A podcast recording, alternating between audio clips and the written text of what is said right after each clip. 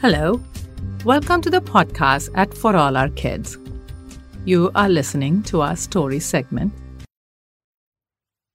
Today is the 24th story from the Vikram and Betal series. Before we go to the story, have you checked out our website? www.forallourkids.com. That is www.forourkids.com. We have lots of printables, we have books, and we have book reviews from children. Do check it out. And now to the story Guilt. The graveyard was dark and cold. Vikram grabbed the corpse of a gnarled branch of the peepal tree and put it on his shoulder.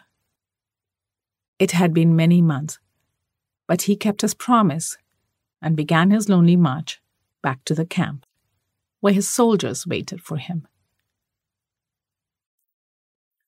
But he knew it wouldn't be silent for very long. A minute or so later, the vampire needled him. Vikrama, I've heard that you are a righteous king. Okay. But why do you do this? Does the hermit have a hold over you? Are you feeling guilty about something that you did to him? Is that why you come month after month? Let me tell you the story of a guilty king.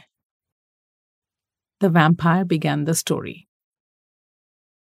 King Dhananjay of Bhawanipur was known to be fearless and intelligent. But the people of Bhawanipur and neighboring kingdoms respected him for his sense of fairness and appreciation of honesty and hard work. On the flip side, Dhananjay was known to punish criminals ruthlessly. He had no mercy for those who harmed others. In the same kingdom lived a sage with such extraordinary powers that he could even bring the dead back to life. When the sage came to live in Bhawanipur, he promised Dhananjay that he would always give him the proper counsel, no matter what Dhananjay asked. The king considered himself lucky, consulted the sage for all critical decisions, and sought his blessings. Every year, Bhawanipur held a contest for scholars. Thanks to the king's patronage, learned men and women came from near and far to participate in the competitions.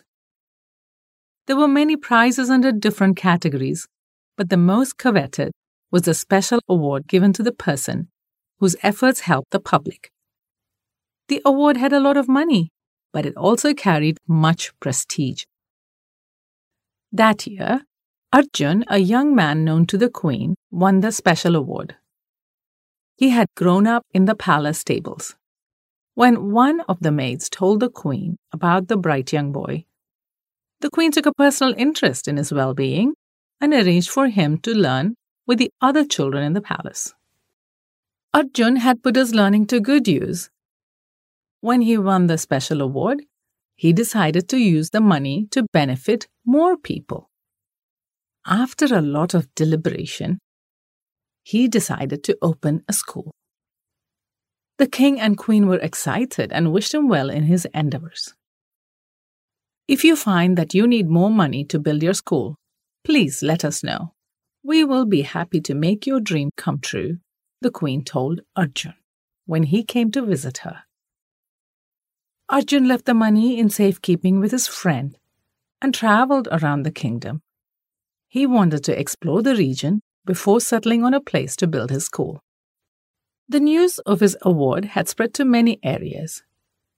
Towns and villages hoped that the school would be built near them so that their kids could attend the institution.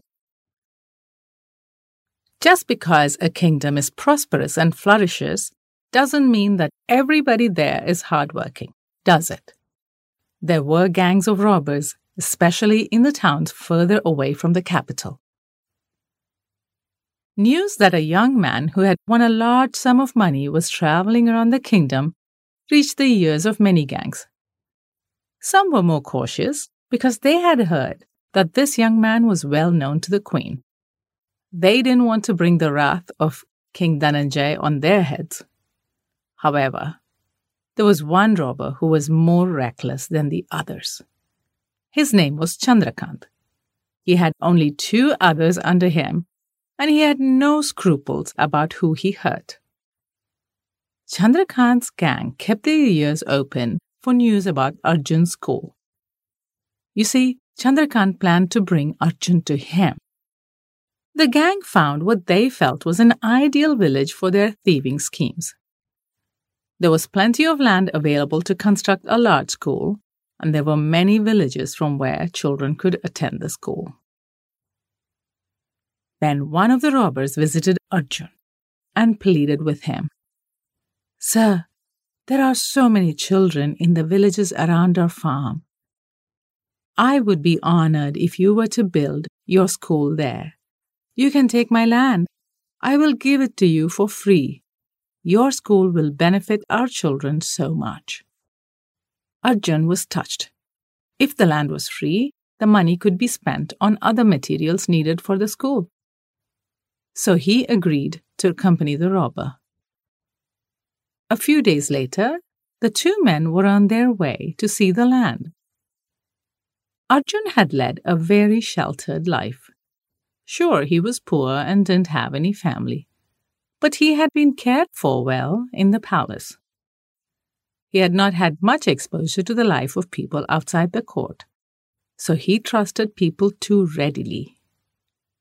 The robber took him straight to where Chandrakant was waiting, with a knife. Give me your money, and you can go free. Arjun was astonished, so he wasn't cautious with his words. I'm not foolish to carry all that money with me. I left it with a friend for safekeeping. It wasn't a good idea to be flippant with such a dangerous man. Chandrakant stepped closer to Arjun, his face red. Arjun was young and had the energy and strength to fight, and he did. He managed to run free, but slipped and hit his head. The robbers did not wait to see if Arjun was alive or not. They knew they had to run that very minute, and so they did.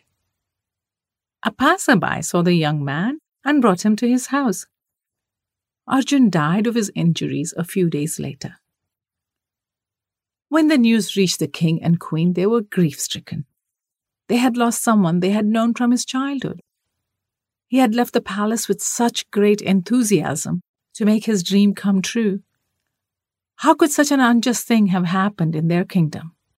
You must find out who did this to Arjun and punish them. The queen commanded, the anger in her voice chilling those who heard it.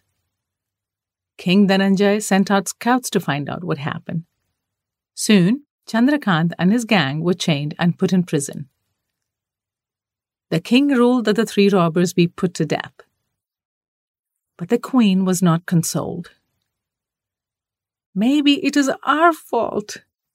If we had not given him the award, if we had sent some soldiers with him, if we had. She was filled with guilt that they hadn't done enough to keep Arjun safe. Dhananjay went to the sage to seek comfort. O holy sage, I have committed a serious crime. I am responsible for the death of a young man. Please use your divine powers to bring the young man and the three robbers back to life. The sage listened to the whole story before he spoke. No, Dhananjaya, I will not bring these men back to the living. The vampire paused for a moment and then asking Vikrama, Don't you find it strange that the king, who was famous for respecting hard work and honesty, for handing severe punishments to criminals, asked for the robbers' lives back? If the sage didn't agree with the king, shouldn't he have offered to bring Arjun back to life? If you know the answers to my questions, you should tell me now, or else your head will shatter to pieces, O king. Vikrama, as always, was ready with his answer.